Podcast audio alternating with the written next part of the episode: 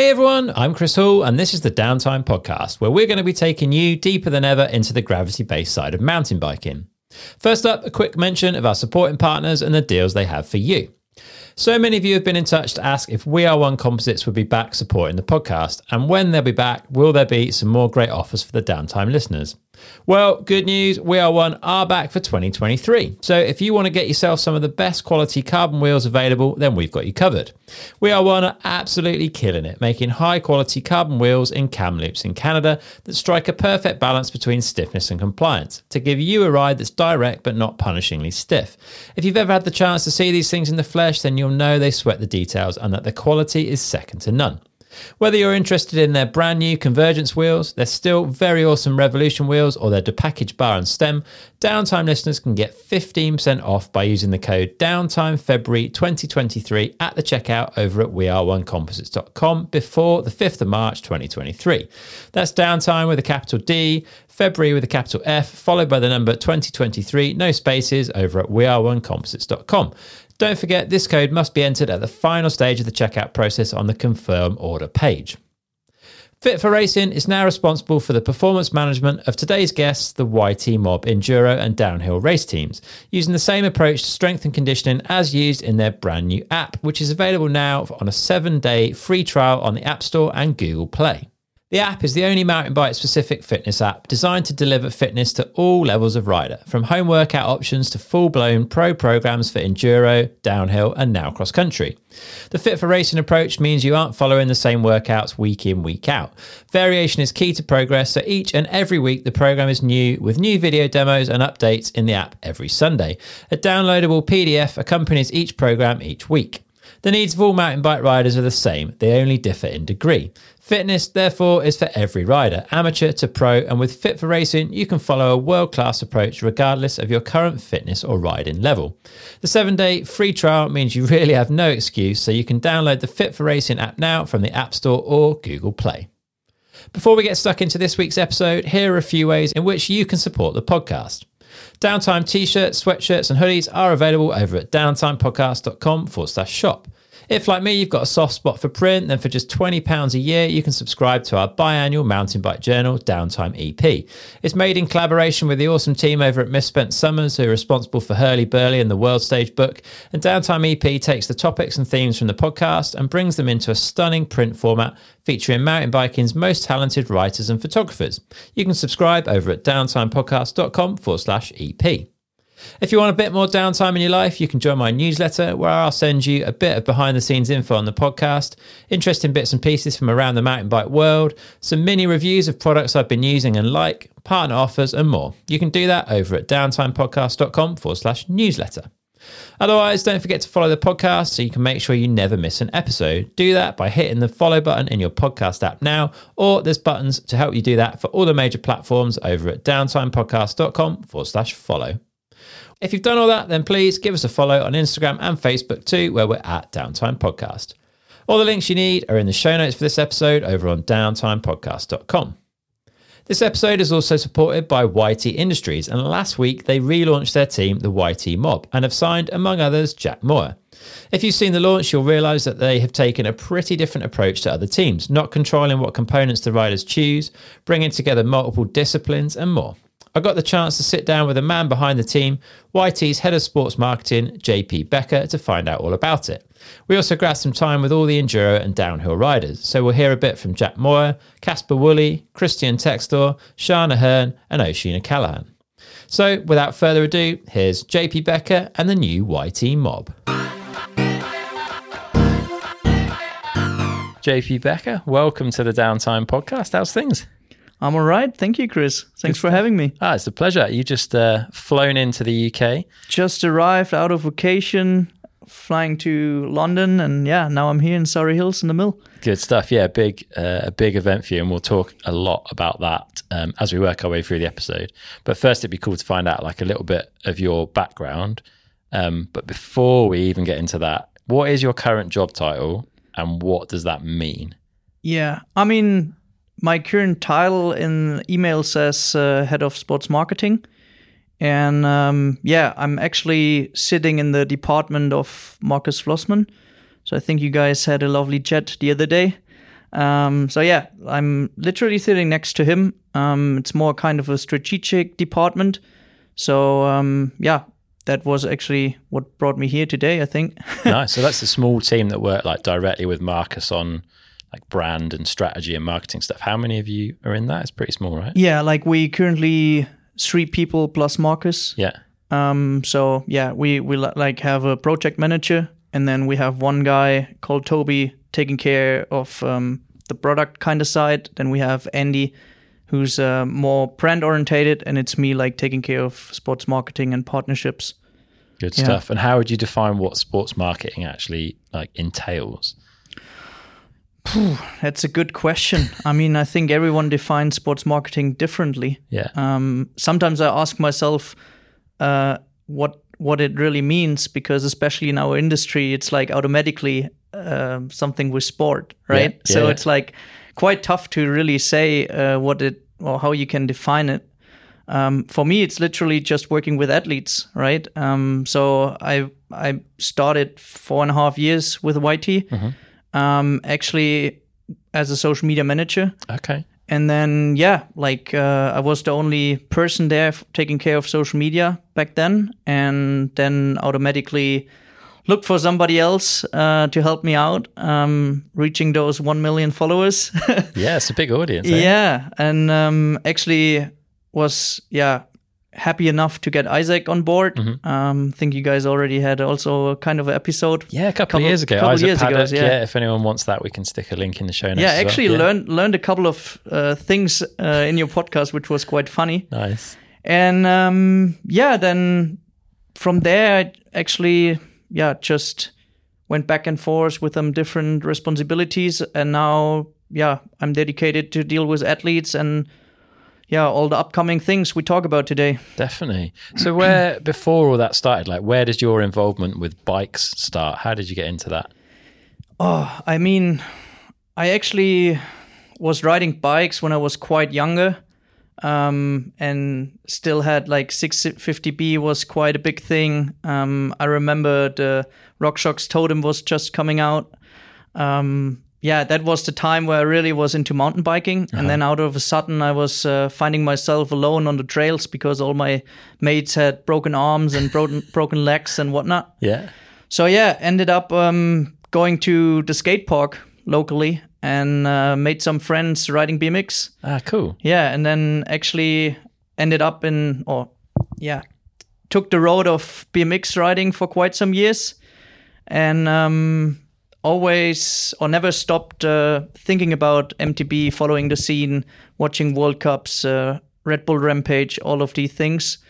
And um, yeah, always looked for kind of a job with YT. So Yeah. actually, the fun fact is, my first fully was like the YT Norton Uh huh. back then Yeah. and yeah it was like uh, i'm german so obviously it inspired me to see the history of yt and yeah like seeing everything from scratch basically um we yeah i had a, a yeah the first bike from yt but then also um i was having a little bmx label um Yeah. and Just helped the fella. yeah, it was the fella, Yeah. right? And yeah, it was literally the same philosophy than YT had.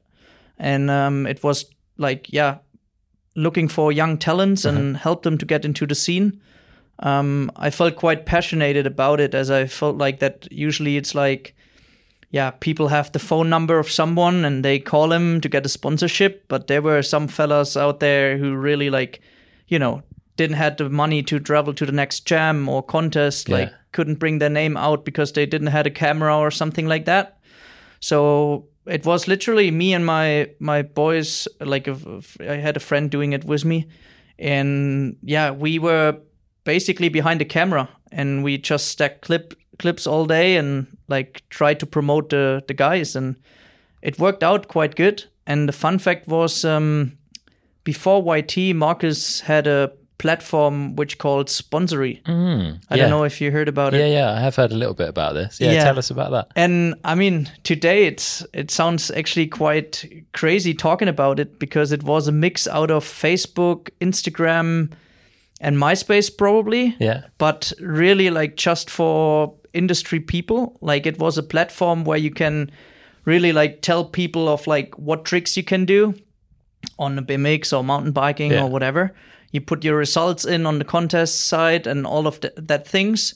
And the sponsors were on that platform as well, and they were actually able to like, uh, yeah, reach out to you and ask you for sponsorship. And I put like a, a one rider of myself on this platform, so it was the first BMXer, and that's that was the early touching point I had with YT and with Marcus. okay. And from that beginning on, I never stopped, uh, yeah, following their journey, but also the industry. And Yeah. then I've seen the other day like a a job posting uh, um, as a social media manager applied, and yeah, moved actually to the headquarter, and now I'm here. Amazing. so yeah, now you're in this sports marketing role. Um, so tell us a bit about how the YT mob then fits into your role now, because that's kind of why we're all here today. Yeah, exactly. Like, I mean, in general, as my title says, I'm literally in charge of all the different disciplines at YT. So that means taking care of literally all the athletes, ambassadors, influencers, um, making sure we, yeah, just doing cool shit out there. and um, yeah, that's like uh, how the mob comes in. Yeah. Um, most of the people literally know the mob in the past as a DH team. Um, so I actually started around that time where Aaron was leaving. Um, and yeah, like from there, I was more or less in, involved within the athletes kind of side. I think it was more like coming from, yeah, also social media needs content. Um, it's always helpful when you work more or less closer with the athletes um, to understand what they what their plans are For sure. and um, yeah so that's literally how i how i ended up in that role Yeah. um like really uh i don't know going from from there like just being being out as a social media manager creating content um yeah being on the event side um but also like obviously having a big interest into working with athletes Yeah. and that got me into where i'm today and yeah also into the mob news nice. Yeah. So you guys kind of took a decision to like step back and almost reboot the mob, I guess, to some extent, like re envisage it. I don't know how you want to phrase it, but like, yeah, tell us a little bit about what it is you're trying to achieve with the mob now, because you're kind of coming back bigger and different to the way you've approached the whole YT mob thing in the past. Yeah. Yeah, I mean, like we took a break from our previous team. Literally, I think that was what everyone was reading in the media and and press releases and whatnot.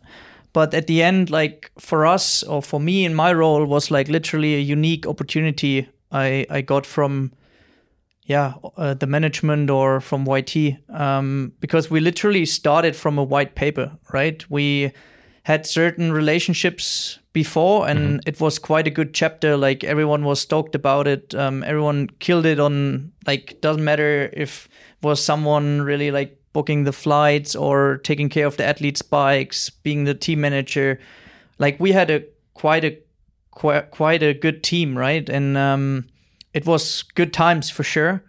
Um, but the company was like or is still growing like crazy. And we were like just asking ourselves like what is what does that mean for racing? What does that mean like what is the next step for us? And it was certainly clear that this was a good opportunity to like um yeah start from scratch um take a white paper and just get creative on what it is. And yeah we literally realized real quick um that the mob itself, the name mob, is like something which is really fitting to YT still, and we don't want to change that. Like the mob is the mob, um, but we just extend the the people. We were just asking us why why we don't open the door for other disciplines, why we shut it into like just a DH program.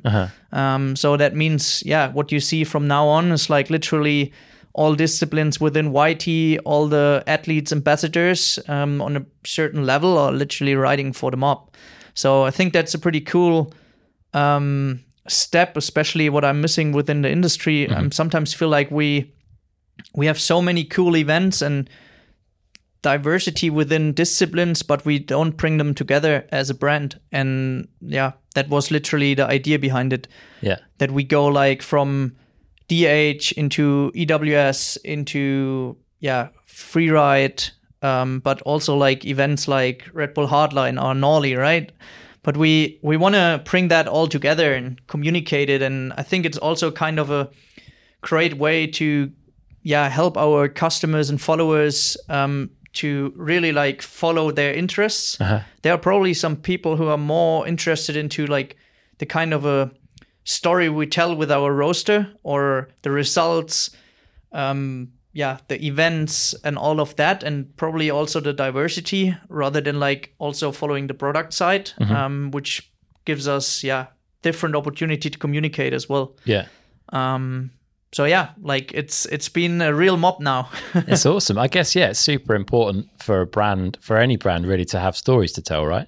So I guess that's where the mob comes in, right? There's a bunch of amazing athletes doing all sorts of incredible stuff around the world at all these events, creating stories. Yeah, exactly. Like I mean, that's that's all about it, right? It's about good times. Um, and I mean, we have so many um, of options and opportunities, and I mean, just uh, we see now the the latest move was like um, bringing enduro, um, DH, and cross country together. It's like already a kind of a a similar direction, I think, yeah. Uh, which is The quite World funny. Yeah, yeah. we didn't saw that coming, but um, I like it. Like it's uh, actually bringing like you know like we you see some athletes literally risking their life at Rampage, um, but seeing it from TV and seeing it live is something completely different. Um, the same with slopestyle. Like everyone sees the tricks, but no one sees the pressure. Yeah, yeah. And I think it's quite interesting also for the roaster to mix it up, like to bring World Cup athletes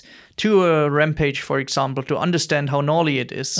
Um, and yeah, like showing respect to each other, like still being a kind of a family in between, right? Like having that dialogue about the pressure. I mean, the pressure is probably the same for all of these athletes, but it's like, yeah, completely the opposite when it comes to the discipline. Like, Yeah, a, totally. a free rider is completely the different a difference from a DH rider. Yeah.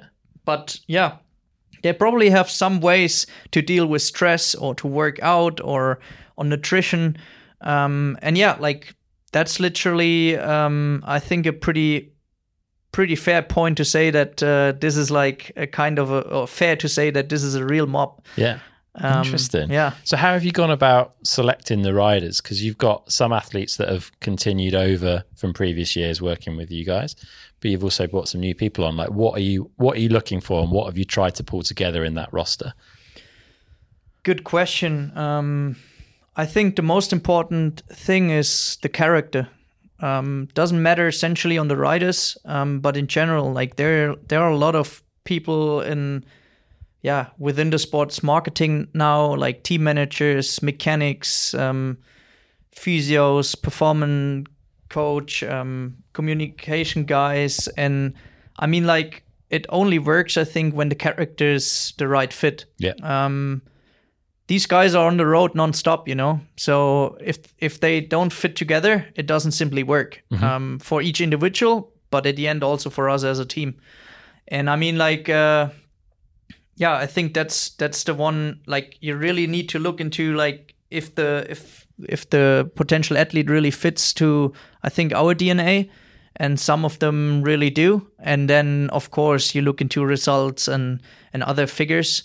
Um, but yeah, for me, it's it's essentially to have a story to to tell. Like that's that what builds the the character. If I have the feeling of like sitting like like with somebody like you and kind of a bar or whatever, like having a good dinner and talking about it nonstop, like that's the vibe you want to have with people traveling the world nonstop, right? Yeah, definitely. Um, and yeah, that's a, essentially the the kind of characteristics you need to bring with. It doesn't help us when we just put money into like characters to win results. Like I think that's fair to say that that wouldn't be YT. Um, we really like trying, or we believe into close relationship within our riders, and um, a lot of the staff and the people have friendships um, or build friendships now, um, especially with the team. Yeah. So yeah, that's that's crucial also to give the athletes a yeah a good feeling. Good stuff. So, can we talk about the lineup?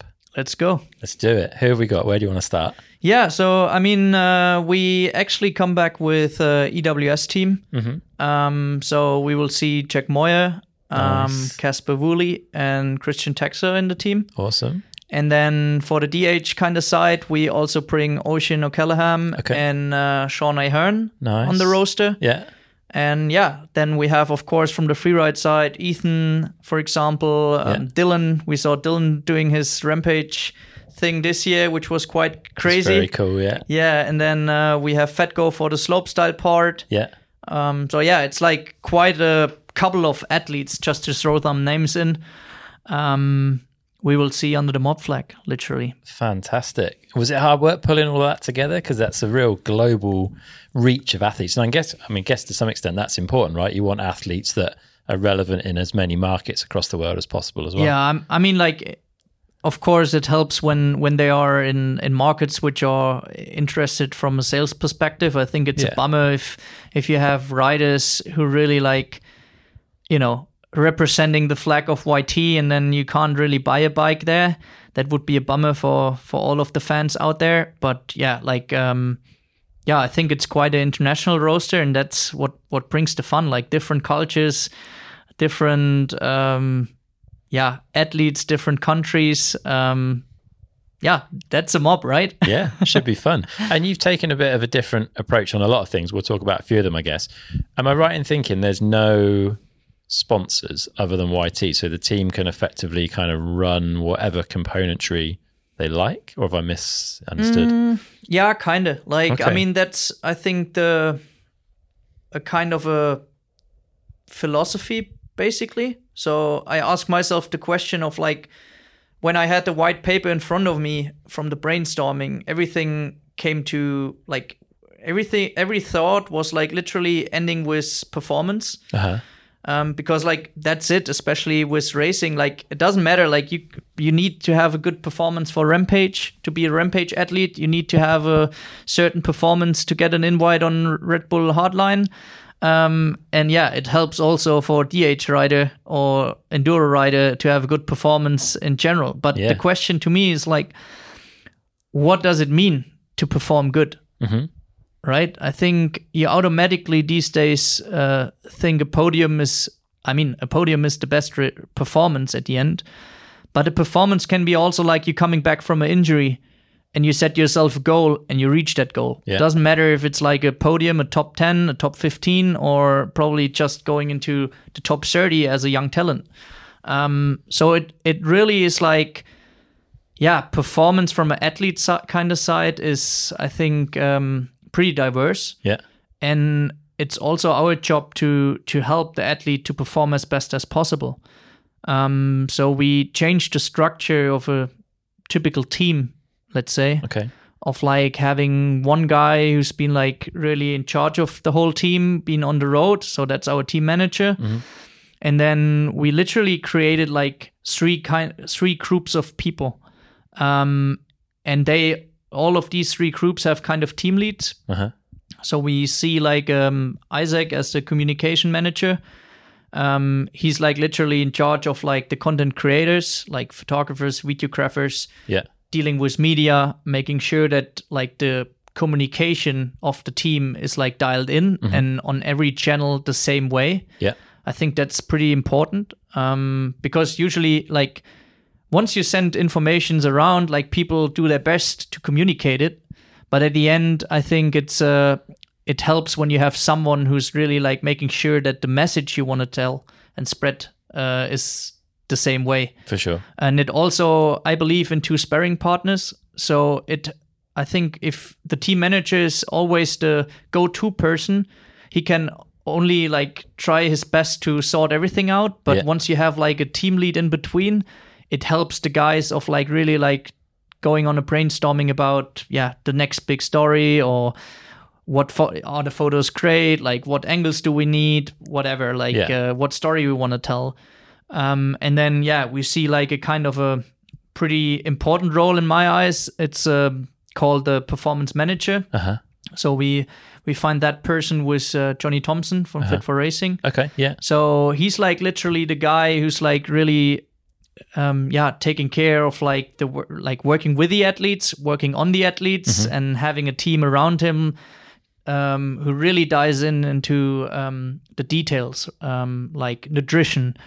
You know, like I can, I always say that, like I, I can probably give a check the recommendation of not drinking a beer before a race, but I don't know if I'm a good person to, you know, give advice to Yeah, on sure. nutrition. Yeah. But everybody is different. Um, some people are, yeah, for them it works out to eat fish. For others, it's like I don't know, like protein and Yeah. all these different kind of things. And um, I think it's important to have a yeah specialists around it to really make sure that uh, every individual is like working for their reasons. Also in the gym, like of course you can pack. Uh, as much weight as possible. Um, but if that's efficient I don't know. Like there needs to be someone really like looking into these characters and individuals and making sure that we also have a kind of a data approach when it comes to the training plans and whatnot. Yeah. Um, because that helps us as a brand to also like understand in which direction we need to work Yeah. um, the same as from the feeling kind of side, right? I mean, especially with the age, there is, yeah, a lot of things I think is like really like from a mental kind of side um, happening. And yeah, from that perspective, it's important to understand what's happening on, what's going on in the in the life of the athlete, Yeah. right? Maybe he's struggling with some family th- news um, or whatever. Then it's important for the team to know about that. Um, It's important for the team to understand the routines of wa- warming up, for example, of like, yeah, certain ideas who help the athlete to really like get into the zone, right? And then we have the third group of people, which is um, basically a kind of a race engineer um, who's been building the, yeah, the share partner or the sparring partner for um, the mechanics. Okay. So we bring a different person into a cri- into a group of people who are really tech orientated, um, not to control the mechanics work. It's more like to understand of what we really do there. Okay. Um, I think it's what we've seen with different other teams. Like that data is more common now in racing, and obviously helps to make it uh, decisions. For sure. So you need someone who really like has the um yeah the understanding of like uh, understand changes on the bike from a data perspective, Yeah. right? Um I mean, we run a factory team and it's important for us like the reason for a factory team is obviously to yeah, um make bikes better. Yeah. and uh, yeah it's of course like uh, one big point of like having a responsibility within the race team um, which helps also the r&d team inside yt to understand what what changes we did um, on certain kind of weather or weight or riding styles or courses tra- tracks and Yeah. yeah like it's like just uh, i think a, a pretty in- interesting uh, person who's like speaking in between both directions Yeah. Yeah. and it's uh, like a similar approach like i i probably can tell them what athlete told me um, if I can transfer that correctly to an engineer, I I don't believe in that. So Fair. yeah, I think it's it's also pretty important to have someone who can speak the same language than an engineer within YT. Yeah. So that helps everyone to to do the right things and and understand the the yeah everything from a tech kind of perspective. Yeah. And I mean, all of those three teams are literally working pretty performance orientated, right? Um, the team manager's role is like he needs to look into the performance of each individual, of course. And then, yeah, I mean, the communication area is like looking into likes and shares and views and whatnot. The performance guys are obviously looking into, um, yeah, the more kind of details on the athlete and then we have the techies who are really like looking into yeah the the data and and the kind of the setups on the bike Yeah. so it's like a, a kind of a formula one approach i think like that's at least what what we see there Yeah. I was going to say you did a bit of research certainly in putting all this together while you were out at Rampage. I think you went to the Austin Grand Prix yeah and exactly spent some time in the pits. Was it with uh, Aston Martin? no it was with uh, alfa romeo Alfa actually Romeo, yeah yeah. yeah Did you um, did you pick stuff up there? Like, have you found that useful? Uh, I mean, I think most of the job were done. Uh, Okay. When we, it was more like the proof that, of course, it's inspiring to to see what these guys are doing. But at the end, I I realized it's like most of the most of the stuff we do as well in a smaller way within the mountain bike industry. Yeah. Um, and in general, I think what what brings a difference between downhill or racing in mountain biking and Formula One is like literally that those teams understood that they all may need to make the cake bigger. So everyone gets a bigger piece of cake Yeah. rather than like being scared of like this guy is getting a bigger uh, piece of the cake than me, right? Yeah. Yeah. Yeah. Um, so yeah, all of these teams are also quite different, but from an outside perspective, they are all racing Formula One. It's like the the biggest, uh, the best part of racing you can you can find in the world, I think. Yeah. Um, but yeah, they obviously also know how to work together in between. Like, of course, once the race start, they are fighting against each other in every little position. But at the end, I think they also behind the doors working pretty close uh, between each other. And As I think that's yeah, as a sport, right? And I mean, like this is, I think, more relevant than ever Yeah. like uh, working together and don't be scared of like someone knows something about my team or i don't know like something crazy on the technique side at the end for us i think we all we all win out of it when when the sport is getting bigger yeah. Um, Which at the minute is like very appropriate, right? With the move to Discovery, like there's a lot of change. There's a lot of things happening, but massive potential for the sport to grow. Yeah. I think so. Like, I mean, it sounds like it. Um, to be fair, I think um, they also, yeah, working their ass off of like getting everything dialed in. Yeah. And um, of course, like before everything is dialed in, it needs a quite a thought. But if everyone has been like open to work within the rules and give it a chance, I think we can all win. Um, For sure. But yeah, of course, we will see.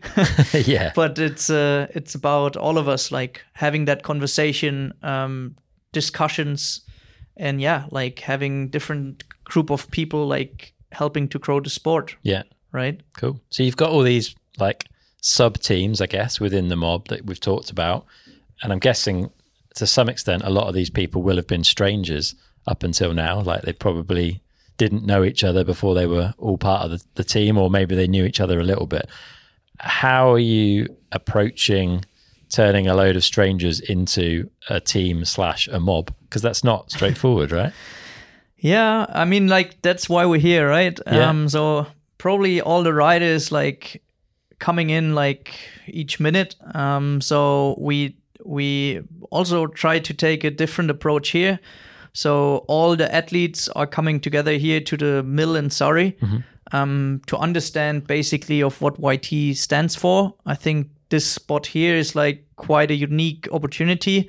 It's like the in-person experience you get as a customer and a follower and Yeah. whatever. Like whatever touching points you have with YT once you step into a mill, you can talk to people, you can drink a coffee, you can share beer, you go out riding, you have good times.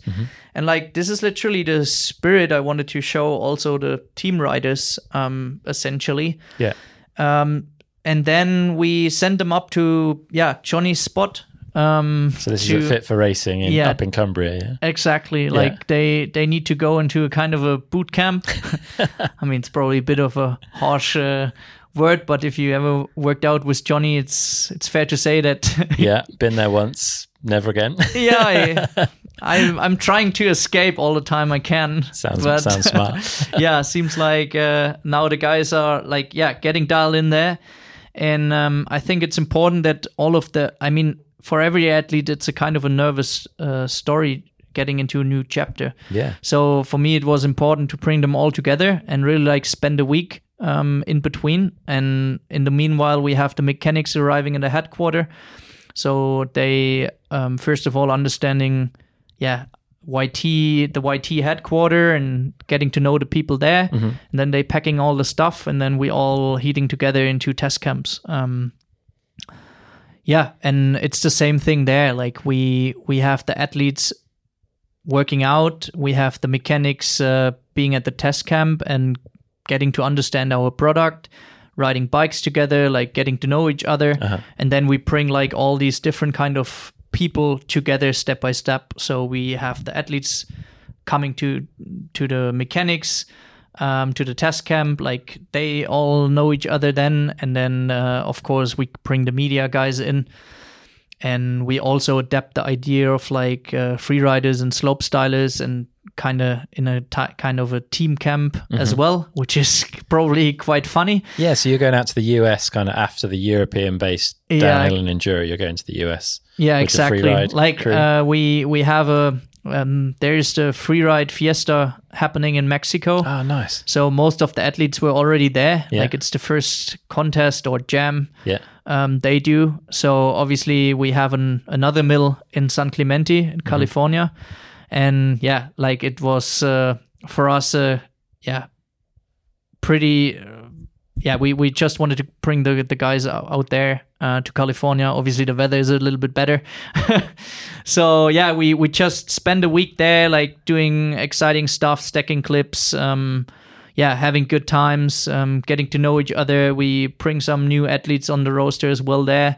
So it's also for them, um, yeah, the first touching point with YT. Yeah. Um, obviously, yeah, having a mix of like understanding the brand, seeing the mill, um, getting to know each other. Uh, yeah, also the, you know, old athletes, old free riders we have on the roster for quite some time. And yeah, like I think that's that's uh, actually also what the mob is about inside. Yeah. Will, will we see like the downhill enduro side and the free ride side come together at some point throughout the season? Have you got plans to try and get everyone in one place or to try yeah, we're actually thinking groups? about it. Yeah. Um, we want to do a kind of a global athlete summit, so that's in in all our heads for quite some time. Uh-huh. Um, I mean, with like I think we currently have quite a big roster, so it's uh it's everyone has different video projects of different sponsors and whatnot. We have a fixed schedule. Um, of course, I think it helps to merge uh, at least downhill and EWS together at some stage. So that means it's uh, the easier part to just bring the athletes and uh, the free riders and the slope stylists to to the roster. Um, but yeah, in general, we want to do that long term. Yeah. Yeah, nice. And and I, everyone's going to want to know. I certainly want to know. Are we likely to see Jack Moir racing any downhill this year? Hmm. I think you probably need to ask him. I mean, we maybe he comes in in a in a minute. Okay. On the other side, like I invite you for dinner tonight, so you can ask him directly. I, I mean, I think it's a it's a pretty um, yeah interesting movement, isn't it? Like a lot of races actually really like are constant like for them it's racing. Um and i see a trend of like athletes um being interested into both disciplines. Doesn't matter if you're a downhiller and being interesting into ews or being a enduro rider want to race or getting that dh experience. Yeah, yeah. um, like that's a thing these days, and I think it helps to merge the stops together.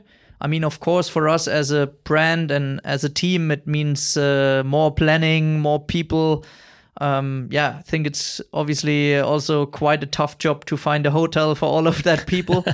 um, but anyways, like it's it's it gives I think athletes um, the opportunity if they really like interested into the other sports to like give it a try Yeah. that's at least what I hope for for this season. Yeah. So, Nice. for example, Kasper is pretty interested into testing some DH uh, races this year, Yeah, yeah. and um, I believe Jack as well. I mean, he's having a, a history in in DH, but on the other hand, I think he's also feeling pretty welcomed in the enduro scene.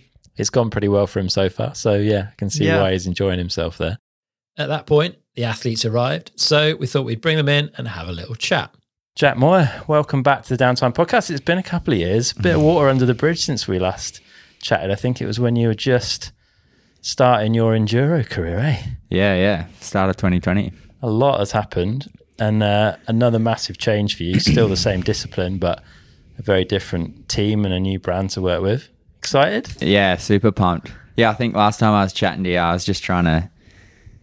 I think I just signed the enduro deal, and I was just trying to have a good year so I could swap back to a downhill team. But ended up uh, sticking with the enduro, and yeah, I've been having heaps of fun. Yeah, and I think um, we're going to sit down at some point later in the season and have a, a bigger, in depth chat. But just a, like a quick chat today, and one of the things that came up in that interview last time we spoke was that I think you'd sort of suffered from having to ride product that maybe didn't suit you, like you didn't get on with, and with this YT setup, you've had the opportunity to to effectively choose a lot of what you ride. How's that been for you? It must be Yeah, cool that- proposition. That was a big factor in my decision to move to YT. Apart from, I just love the brand image and everything. I feel like it's just me. so, apart from that, being able to choose exactly what I want to run is like, it's a dream scenario for any racer, I think. So, Yeah. yeah, definitely stoked with that. It's never fun having to ride products that you don't want to or don't feel comfortable just because that's what a team deal's got. So it, it just make, makes perfect sense for me. And I'm really excited to just be, even just from a marketing like point of view for me to all my followers and fans and stuff, I like just everything they see on my bike is what I want to run and what Yeah. I've picked. So it just makes it all genuine, right? Yeah, yeah. You're not having to like promote things you're not into or Yeah, exactly. Yeah. So yeah, Very nice. on that. yeah. And have you had as well as like the componentry and the bike side, have you been able to have more say in like kind of the team infrastructure and the support that you have like at and away from the races? Yeah. Um, I mean, I've just we're just kind of meeting with everyone now, and I don't know how anything's run yet because we just met. But from discussions uh, late last year when we were sorting it all out, I yeah just told them a few things that I thought I needed that I didn't have, and um, yeah, hopefully we can make it all happen, and it should just be a bit more. I don't know, a bit less stressful and more comfortable when it, it, you got everything you need Yeah. at the races, and you can just focus on just racing. Very nice. And will it be like 100% enduro focus for you this year? Like the, the bug seems to have bitten you pretty hard. Yeah, I, ah, I, I don't know. I when I seen Fort William, I was half tempted because I always go went well well there, there. yeah. Yeah, and I think I just like the track because it's a bit longer, and um, but also I got a new bike that I've had barely any time on, and we're starting we're starting racing EWSs in a couple months, so everything's just so packed. Like I just don't think I've got the time to um, put in to do some downhill. Like I haven't ridden downhill. I haven't ridden me downhill back since Ma- Maribor in 2020. No way. Yeah, I haven't touched a downhill Fair bike. play. And yeah. with all the other stuff I'm trying to work out with trail bikes and the early season starting, I just don't think there's enough time really. Yeah.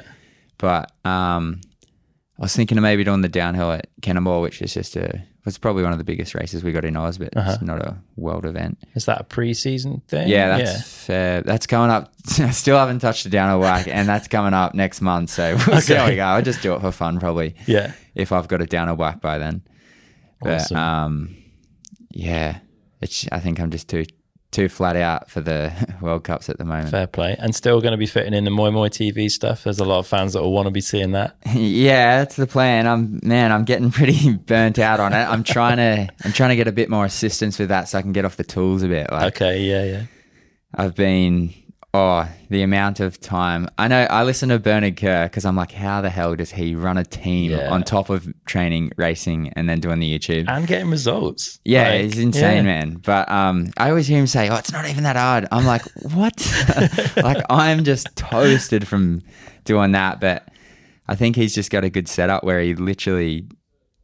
Uh, I think he literally just turns the GoPro on and off, and that's his editing, and he puts the clips all together. Whereas, I um, I don't know, I just take a bit longer to edit it, and Yeah. it just man, the amount of time I've put into that the last few years, I really need someone with me at the races, I think, to edit, film, and just run the YouTube side of things. So I'm trying to sort that out, but we'll see how we go.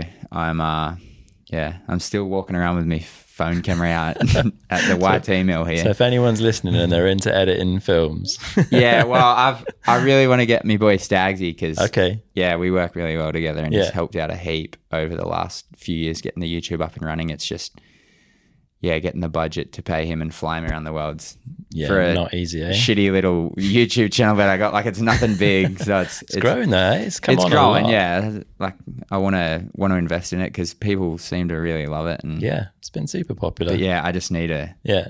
I need some assistance. Yeah, that's yeah. for sure. yeah, it was pretty in- incredible seeing the Moi Moi TV graffiti at Tweed Valley up on the like top of the hill. Yeah, shout out to the Scottish tagger. Yeah, good Still effort. hasn't been found to this day. Really, we don't know Nah, who it was.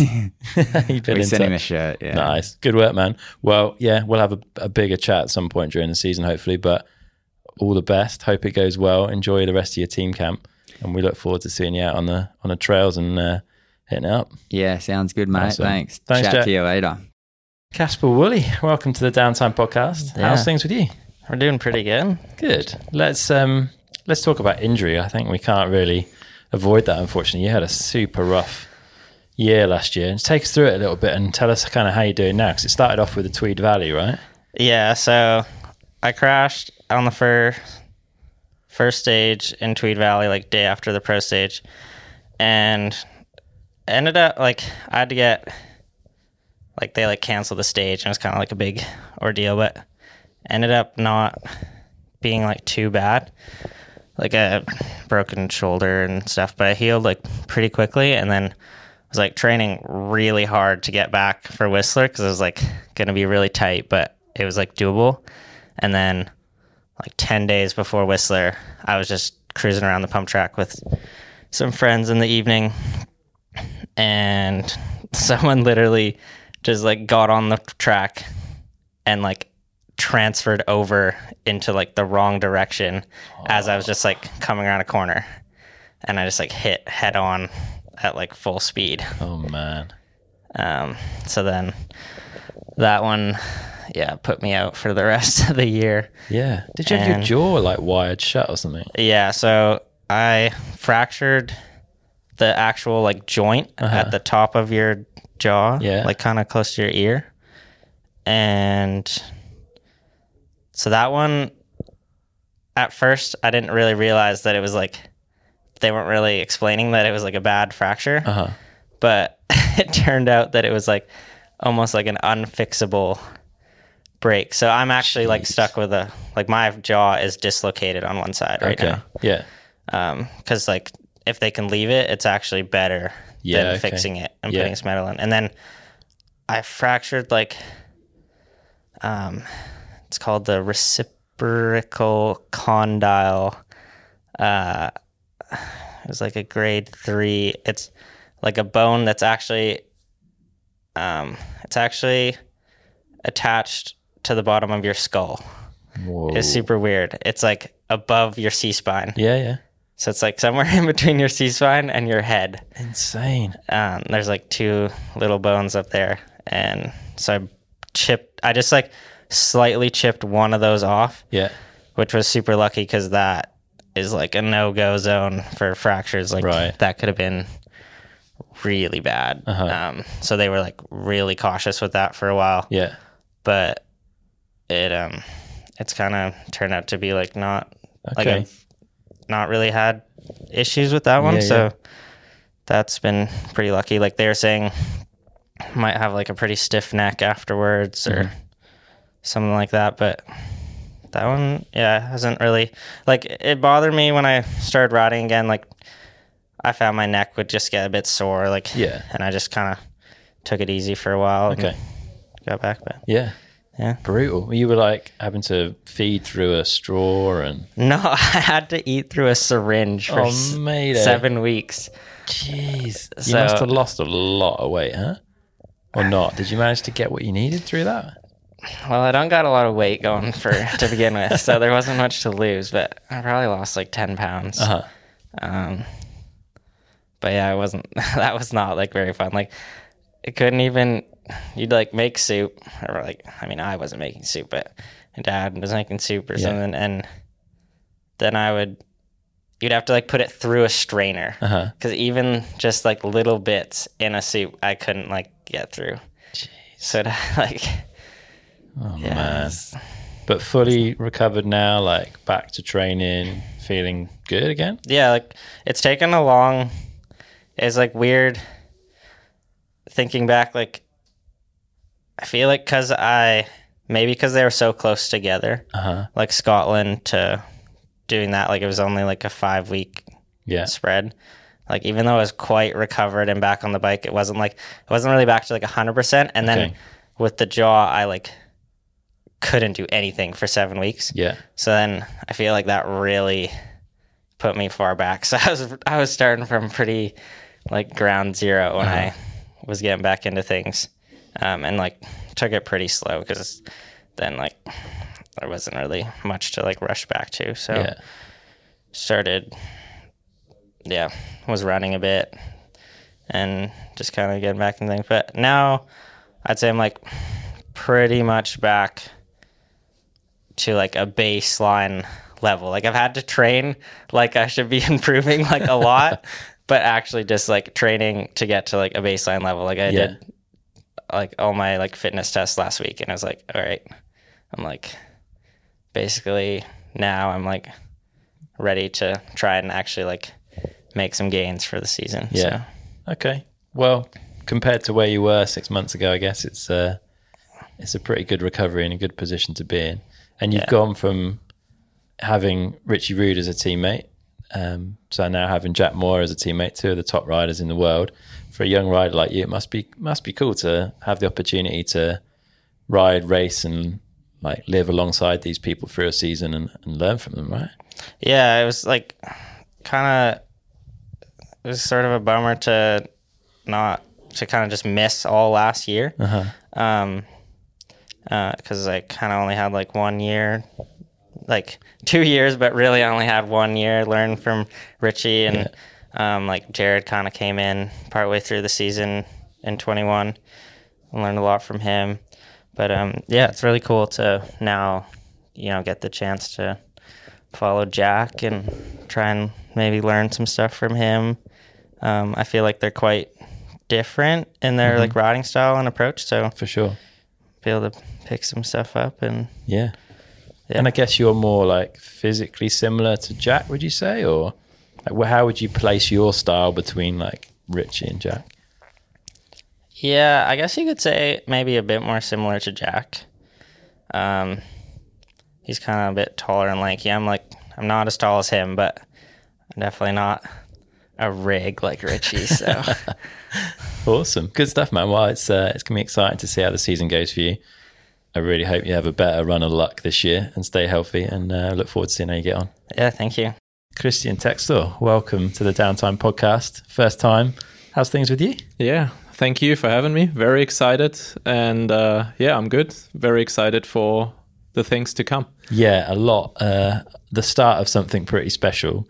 So you spent some time on um, on the Bulls team over Yeah. the last uh, little while, and moving into the YT Factory team.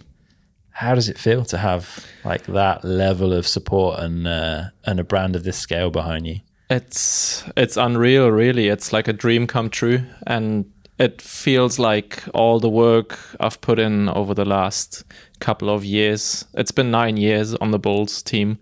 First three on the downhill program with Win back in the days. Uh-huh. Yeah, that yeah. was a really good time and was my introduction to racing. Really, I started racing late, so um, and then stayed with them for enduro. Uh, progressed, and now um, yeah, the, this unreal opportunity opened up to me, and it's it's really a dream come true, and it feels like all the work finally sort of gets uh, like valued, Yeah, and yeah, very excited for for the things coming. nice. When when did you find out you were on the team? How long ago? Uh, well, I'm good friends with one of the with Eric Imish, the like engineering writer since Uh-huh. Yeah. day one Yeah. on YT. He's an OG within the company, so uh, we're good friends, and it's always been like a, a talk, like oh, it'd be fun to be one day and whatnot. And now finally, the plans came together as YT wanted to do a team Mm-hmm. and have a proper spot for me, racing wise. And uh, so, yeah, JP approached me by the beginning of the 22 season, really. Okay. And we talked a lot over the season and uh, made things stick by the end of the season. And here we are. Very good. And you've got some uh, some awesome teammates with Jack and Kasper. Excited Yeah. to ride alongside those guys. Yeah, definitely. I mean, I'm still I f- still feel like a young racer Okay. as I'm started late uh, in racing, Uh-huh. uh, and there's a lot to learn still, a lot to give, and uh, but I'm also excited to work for the boys as they definitely race at a bit higher level than me, Okay. and uh, I feel like I'm maybe a, a supportive rider in terms of technical things Uh-huh. like trying stuff on the bike developing stuff with the engineering and Yeah.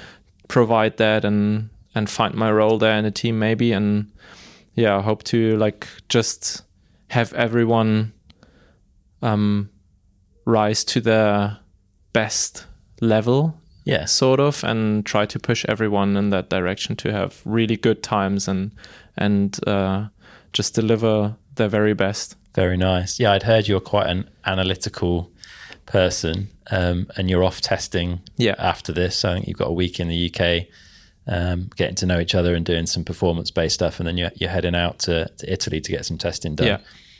Are there particular things that you're looking forward to trying out there as a more kind of analytical rider? Is there a list of stuff you want to go and tick off? I think as it's all new, like new bike, new everything, uh it really comes down to just spend a lot of time on the bike, trying all the stuff you can try, but you have to do it once at a time and Yeah. not change everything at one moment. So you get a feel for what change brings you, what sensation mm-hmm. on the bike, and it's from having all the options within the bike, which is great. Like having the option of different chain stays, different wheel size in the rear, like the MX versus 29, and Yeah. then coil versus air. And as it's a new bike, like on the old bike I rode, I sort of finalized the bike over Yeah. like four years um, to its very best potentially self. Yeah. and now we start from scratch. And uh, yeah, we're trying to to get everything out of the bike long term. So we start now and we try and go just step by step and see what we can achieve and then yeah, work from there. Yeah, and you're not constrained to like a specific brand for various bits and bobs like suspension or whatever. So you've got that almost the whole world of mountain biking to go and choose from, but that doesn't make it an easy challenge, right? There's a lot to No, a lot to potentially change. Yeah, it's not easy at, at all. Um, and I think everyone comes from a different base, sort of, and Yeah. you have stuff you're familiar with, you have stuff you're happy with, and I think it's always a bit of how a rider is as a character in terms of like some people like this suspension, some like the other suspension. Most of them work great, Yeah. and most of them won races. Yeah. So um, it's whatever you feel good on and you're happy with, and uh, it's great to have this opportunity, like that blank page, pick whatever you want. Yeah. Um, but I think we all sort of tend to stick with what we were happy with, and maybe start change the stuff we we see a chance to to improve. Yeah. And as I said, it's uh, like day zero now, and we just start. And I think even throughout the season or after the season, you have a way better idea of the bike and a way better understanding. Yeah. And that's where you might be like, oh, I know I want to try this for the winter and for Yeah. the following season, stuff Yeah. like that. Long project then really. Yeah. Yeah. Cool, man. It's exciting. Yeah. Day zero. Looking forward to seeing how the season pans out. Hope it treats you well. Thank We'll, you. uh, we'll see you at the races. Thank you. Sian A'Hern, welcome on to the Downtime podcast. G'day. How's life? You travelled into the UK from the Australia Yeah, last night, right? Yeah, big long haul. yeah, that was a pretty long travel day. Yeah? Yeah, it was good. Nice. And how's it been having a look around uh, the YT Mill this morning? Yeah, so good. Like I've been riding for YT for a year now, so it was really nice to kind of see everything behind the scenes and yeah, kind of have a look around the showroom, which was sick. Is that the first time you've been Yeah. to one of the mills? First time, yeah. So rad. Yeah, it's cool to see a bit more behind the brand and yeah, Yeah. the bikes and everything. Definitely. What bikes have you got back at home? Um, I've got a pretty big fleet: the Decoy, the e-bike, Yeah. um, Izzo, uh, Capra, Tues, and Dirt Love. So pretty good fleet of bikes. So yeah, done all right sick. there. Yeah, not so good. Like mix up training and stuff. So it's good fun. Yeah. And you've been doing a lot of work in like strength and conditioning coaching over the last Yeah. couple of years. Uh, yeah, I had my own business for a little while. Um, yeah, doing mountain bike coaching and strength and conditioning stuff on the side, which was cool. But yeah, now like going back to full time racing, so I just put it on hold for a little while. Yeah. How are you feeling about spending some time with Johnny Thompson this weekend? Your uh, performance lead for the team? Yeah, he reckons to say that I've had uh, I've met him for ten minutes and I feel stronger already.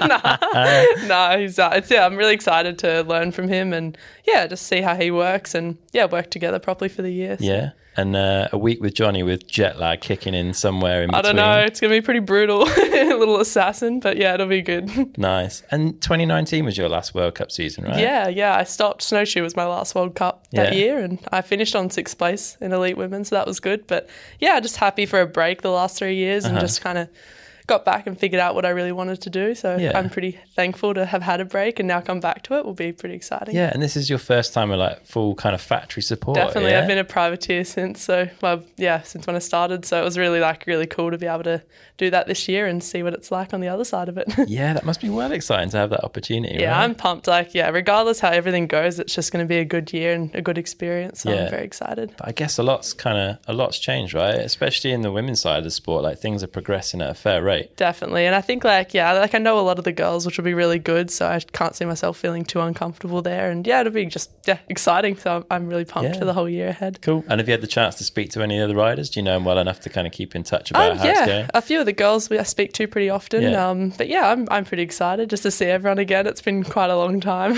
Awesome. Well, yeah, looking forward to it. I hope it goes well for you. Thank you. And uh, yeah, we'll have to have a chat later in the season when some races have unfolded. Yes, see how it's all going. But yeah, it'll be good because I'm going over to do some IXS Cups earlier in the year and just basing myself overseas for seven months. So Awesome. be a long time away from home, but I would rather just that and stay here the whole time and Yeah. yeah, just enjoy the process, I guess, and Going all in. lots of time on different tracks. And yeah, it'd be really good. Yeah, and a good crew around you as well. Definitely, yeah, best team. it's so good. Nice one. Well, best of luck for the season, Sian. Thank you. Oh, Oisin O'Callaghan. Yeah, How's it going, man? not too bad. You? Yeah, I'm good, thank you. And uh, I'm guessing you've been to the YT Mill before. This isn't the first view, is it? Or Um, this is actually my first time at the Surrey Mill. I've Is been it? to the HQ a few times, but this is my first time here. Cool Ah. to see some of my stuff up on the walls and stuff. yeah, you got your world champs bike down there, and, Yeah. uh, looking resplendent on the wall in gold. Yeah, and a few jerseys as well, which is Yeah. cool to see. Wicked. And uh, how's things injury wise? Because last time I saw you, you had that wrist injury from Andorra. Yeah, so everything's like fully recovered now. If everything, like, if World Champs was two weeks later, I would have been able to race that fine. It was just Okay. a small bit too soon to be coming back, and everything was just a bit getting inflamed. But like my collarbone, wrist, everything is back to normal now, and Nice. I'm back riding the way I should be. Sweet. So you've had a good off season, and you've not really lost any time. Yeah. To be honest, it was like almost it'd been so long since I got an injury. It was like a clean sheet again. It was like starting from scratch. So Yeah. I'm excited to get everything underway again. Wicked. I saw you uh, out riding with Ronan Dunn the other week. Yeah, we've- sending some pretty big. hits. Yeah, we've been riding a good bit this winter, which is good because he only lives like two hours away. And Okay. Yeah, it's good to ride with another fellow Irish person that's like both of us are trying to push to the top, and I think it's going to help both of us to reach that next level. Yeah, I was going to say it must be nice to have another fast Irish rider. What's Yeah. the scene like out there these days? Is it growing? Yeah, definitely in the last like three, four years, it started getting a lot bigger. Mm-hmm. And the amount of kids we're starting to see coming up now in the local bike parks, local trailheads is like, like the skill is definitely a lot like more respectable than what it was when we were growing up. And Yeah. there's the scene is massive. Like the kids you see on bikes now, they're everywhere. Cool. While when I was growing up, it was just a few of us, and it's cool to see. Yeah, well, it's, and it's you and Yeah. Ronan and people like that that are Yeah. inspiring it. So that's super cool. And how how does it feel to have like more people on the mob this year? Because last year, like it was kind of a bit of a pared back sort of thing in that like interim year. And now you've got this full team. You've got everyone around. Like it must feel good. Yeah, so it's kind of coming back to the way it was before with the mob being, you could say, one of the biggest teams on the race circuit, mm-hmm. which is what I like. Like, I like the kind of being part of a big team because you have the team behind you, you just have trust in everyone. So this year it's like, I'm excited to get everything underway, like getting the injury at the end of last season out of the way and starting to like push into my second year elite and hopefully push out some good results. Yeah, and some more team infrastructure around you as well. Like like more mechanics, more Yeah. staff. Like It should be, everything should go well. yeah, and nice to hang out with the EWS team as well. Yeah, that's I'm excited about that. Hanging out with Jack Moir, a new teammate. I've uh, looked up to Jack for the last few years. Like before I raced junior, and yeah, it's cool to see him as a teammate now. Yeah, awesome. And will we see you uh, hitting any EWS races? Do you think? Um, I'm not too sure. It's something that I might look into, but Okay. at the moment, I'm just going to stick to downhill and see how that goes. Wicked, nice one, Yeah. man. Well, I hope it goes well for you. We'll be Cheers. watching from the sidelines, and yeah, hope you have a good season. Cheers. That's it from the athletes. Let's get back to the conversation with JP. So, how big is the team in its entirety then? If you factor in like the media crew, the performance crew, the sort of technical crew, and the athletes, like that's mm. getting into a huge staff. Yeah, I think roughly 15 people. Like if we travel with like, you know, team managers, everyone involved. Yeah. Um of course, I think it's uh, also healthy to keep the balance. Um, too much people are sometimes also hard to to navigate. Um, but yeah, roughly, I think a minimum of of people are 10, Yeah, 10 to 15, I would say. fair. So not cheap. What what's brought the kind of, I guess, the decision to go heavier into the enduro side? Because you've had some limited presence within the like enduro world up until now, but this is a you know getting riders like Christian, Kasper, and and Jack in. You you've gone pretty hard. Yeah, for sure. I mean, like that's uh, also I think what YT as a brand stands for, right? We wanted to to come back to that days where we ended with with uh, Aaron. Basically, I think like that was a kind of a historical couple of years with YT, and um, on the other side, like we were pretty interested, or we all pretty interested into enduro racing. I mean, to me, it's like probably the most exciting sp- discipline within our sport um, because you and me, we can sign up for a race uh, probably this season. Yeah, Um, and I mean, that's what we like. We've seen Markus and Sam uh, going out with the guys here from Surrey Hills and I think Ard Rock last year. yeah, yeah. So I mean, like, tell me one sport who, where you've been able to ride the same trail um, as your heroes and then compare the time split by split. It's pretty cool. I mean, that's that's crazy. Like everyone from other sport wish to have that opportunity, and I mean, for us, we we had a not really a big presence. I think we had uh, luckily some yeah YT customers who were racing on our bikes, so that Yeah. that's fair to say that they keep kept the flag high of YT uh, doing sure. that races, and yeah, I think like that's uh, obviously for us. Um, we we got a new Capra, so that needs to get proved on the world stage, right? And yeah, then we also following up with DH long term, right? That's uh, the next thing. But Yeah. yeah. at the moment it's also pretty interesting. Um, I think from from a general perspective of the sport and how everything gonna go. Um, it creates, of course, a financial impact as well. Like for us as a brand of what we're gonna do next. Um, maybe they come up with races in Japan or whatever or Colombia. Um, I think that's what really like takes a big impact or will take a big impact if that's gonna happen. Yeah, Um, I mean, if we right now we have a lot of races within Europe, so I believe that other brands or in general the sport will see like more kind of a Formula One approach. So that means like big trucks and um, yeah, kind of also creating a more kind of experience for people outside of the sport, right? Okay. If you go to Leogang, the whole village is like full of bike riders. So obviously that means I think for us as a yeah as companies who who who run teams to also entertain those people to make the sport as excited as it gets. Um, because yeah they telling their their friends they spreading the word. And um, yeah I mean like I I'm not sure if that's gonna happen once you you you spread it around the world.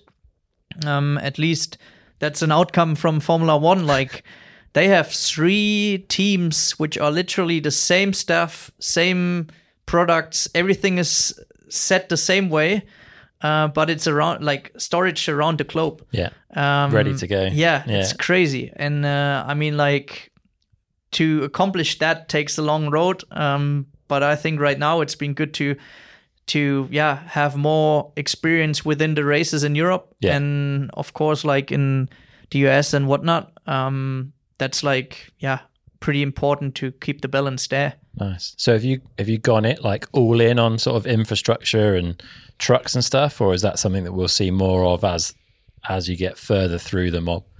Um, I mean, like I think it's a it's definitely an ongoing process for us. Like it's nothing we we're not uh, relaunching a, a mob and then that's it for the next couple of years. Like Yeah. for us, it's a factory program. Like I think that's the outcome, right? For us, it was important that we want to approach or go the direction into a factory program. And of course, that means that uh, our presence is important.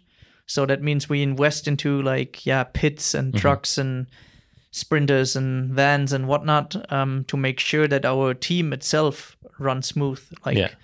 of course, um, I think that's what every brand does more or less. Um, but yeah, from a logistical standpoint, I mean, yeah, we we believe into that performance aspect. So that's also long term mean that I think it's been interesting to ask yourself the question like what does that mean for like bike parts? Like i, th- I feel like a lot of athletes can probably take a better performance with like when when you give them the flexibility of choosing their product.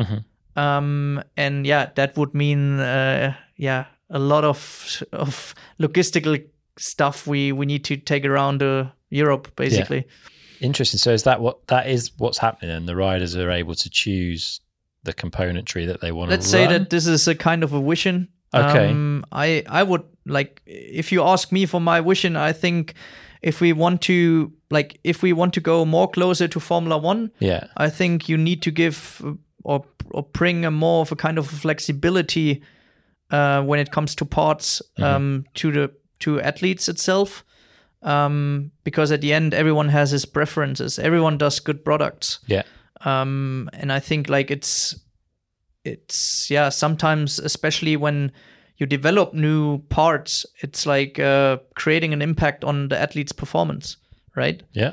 and i think from a standpoint where we are at the moment it's like a kind of invest we take for yeah good riders. Um of course making our product better but that means we also want to give them a kind of a diversity when it comes to their parts um, but yeah, it's also pretty fair to say that every athlete has a kind of a preference already. Yeah. Like I don't know what you run on your bike, but uh, it will be probably some one or the other brand. You said you get you get used to things, right? Yeah, sure. exactly. Yeah, you build Um, a loyalty to a brand as well. I Yeah, guess. but I mean, like there are a bunch of athletes out there we didn't seen changing suspension sponsors, for example. Yeah. like imagine they would be doing a like they don't even know if they can perform better on a different suspension because they never tested it in their life. yeah, But imagine they would like that would be bringing some extra sauce into the racing part. true. But it makes the finances of the team more challenging, right? Because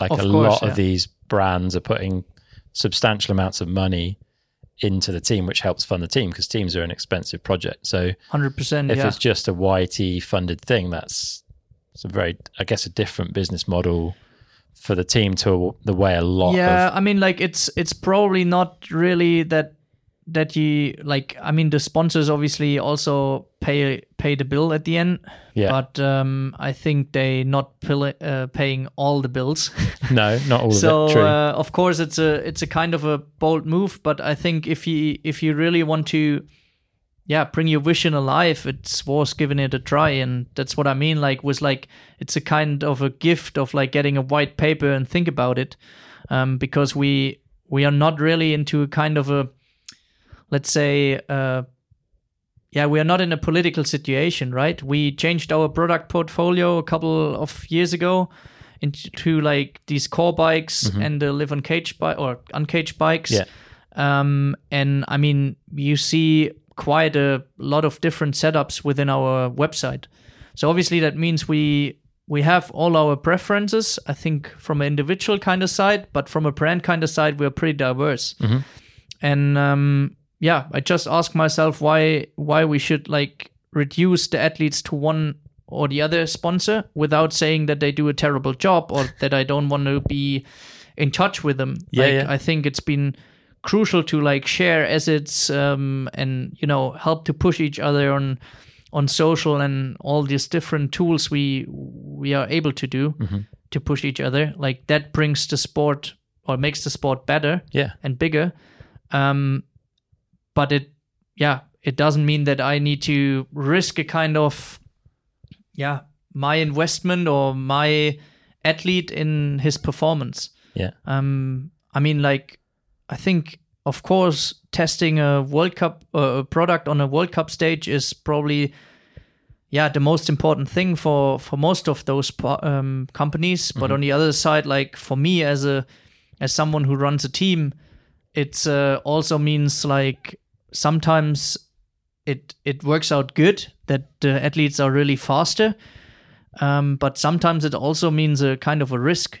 So i think like it's like just something we want to we want to give it a try. But i can tell you like for next year most of the riders are um, making their decision. Like of course it also i think this opportunity itself to really pick your parts on your bike also like drives every every rider or some riders crazy because like they're not used to it Yeah. but that's like a interesting journey um Definitely. and i think yeah everyone's like having their preferences as i said and that's what we're gonna see like there won't be any big changes right Mm. there there are not any new suspension companies out there you don't know about Yeah, so yeah. of course Yeah. like everyone will be like more or less riding a bike you've seen in one or the other way uh, within yeah racing or Yeah. on the trails.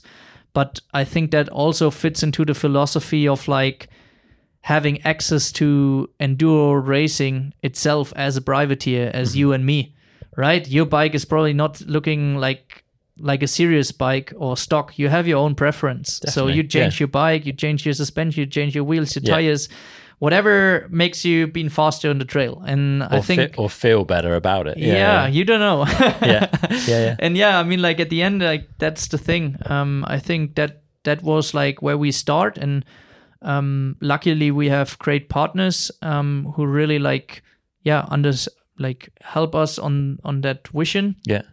and i think also as a part company you have nothing to lose like as i said everyone's been like having like killing it with like new technologies and all that kind of stuff. So it really makes it more harder to pick the product i think. And it means a lot of more testing. Yeah. um, rather than like you know um, this is a bad brand so we can't choose it. Like I, I mean that's not about it. It's more like giving the rider the flexibility um, to choose the products based on their performance. Yeah. and you will see like that most of the riders are already pretty piggy on what Dial- they dialed yeah. into what yeah they exactly want. Yeah, yeah. No, that makes total sense. What about um, clothing? Because I think the mob, certainly the downhill side, had I think their own like YT branded stuff last Yeah. year. Is there are there plans to kit everyone out in YT designed uh, product? Yeah, you're right. Like that's uh, definitely uh, what I can say. Like that we give us a chance of like, yeah, doing some clothing, being part of the kind of a clothing side. I mean, that's crucial to ride your bike, so it makes sense to have that as a as a brand. And um, we will see our riders like riding on on our own clothing, not really to like kind of mm, push it firsthand, Yeah. um, but obviously it's a good product, and we also want to adapt that kind of individual individual sort into the yeah into the closing part, right? Um, I th- I sometimes have a hard time like really understanding who passed me now because all these guys are so fast. So I was like, okay, it's like that kid. It was like this rider from that brand and this team, but Yeah. I I sometimes really have a hard time understanding exactly uh, was it A, B, or C. Yeah, yeah, and yeah. I think once you give the riders the opportunity to like work individually with with us Mm-hmm. on on their kind of jerseys, pens, and Yeah. whatnot, it helps. Uh, first of all, it's super fun. Yeah. we have a super sick uh, art department. Like yeah, you really very talented yeah, art department. I mean they're they working great. Like they are so creative. Like I mean, it would be a shame of like um, not doing like not using that opportunity they Yeah. they give us and like use that creativity there. But also these guys are like open the door and invite the athletes to work together on like one or the other project. So that's also entertaining for for the fans and yeah for everyone and uh, like is is a bit more brings a bit more of a freshness within the races Yeah, definitely. So will that kit like be consistent to a rider throughout the season, or will we see it change as the season we will evolves? see.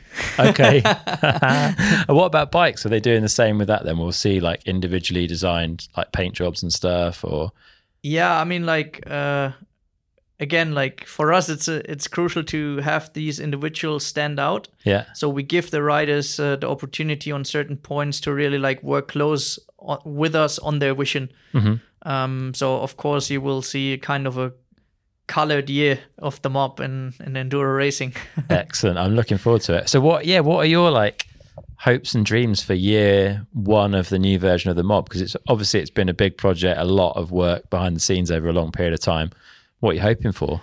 Well, I should probably say, tell you so, some results now, um, but I'm I'm not that type of person. For Okay. me, it's really important to like um, like my goal for this year is like to have the team working together as a real team. Yeah, and yeah. not just uh, telling everyone it's a team, but actually it's not inside. Mm-hmm. Um, so I think that's uh, what you can see like as the like now in the first couple of weeks we have in this year, like we already s- taken it really serious of like bringing the riders all together, like having the staff joining and Yeah. you know like doing certain um, workshops together. Mm-hmm. Um, because yeah, again, like I think it. Uh, if you're on the road with your friends, it makes you m- more fun than being on a business trip, right?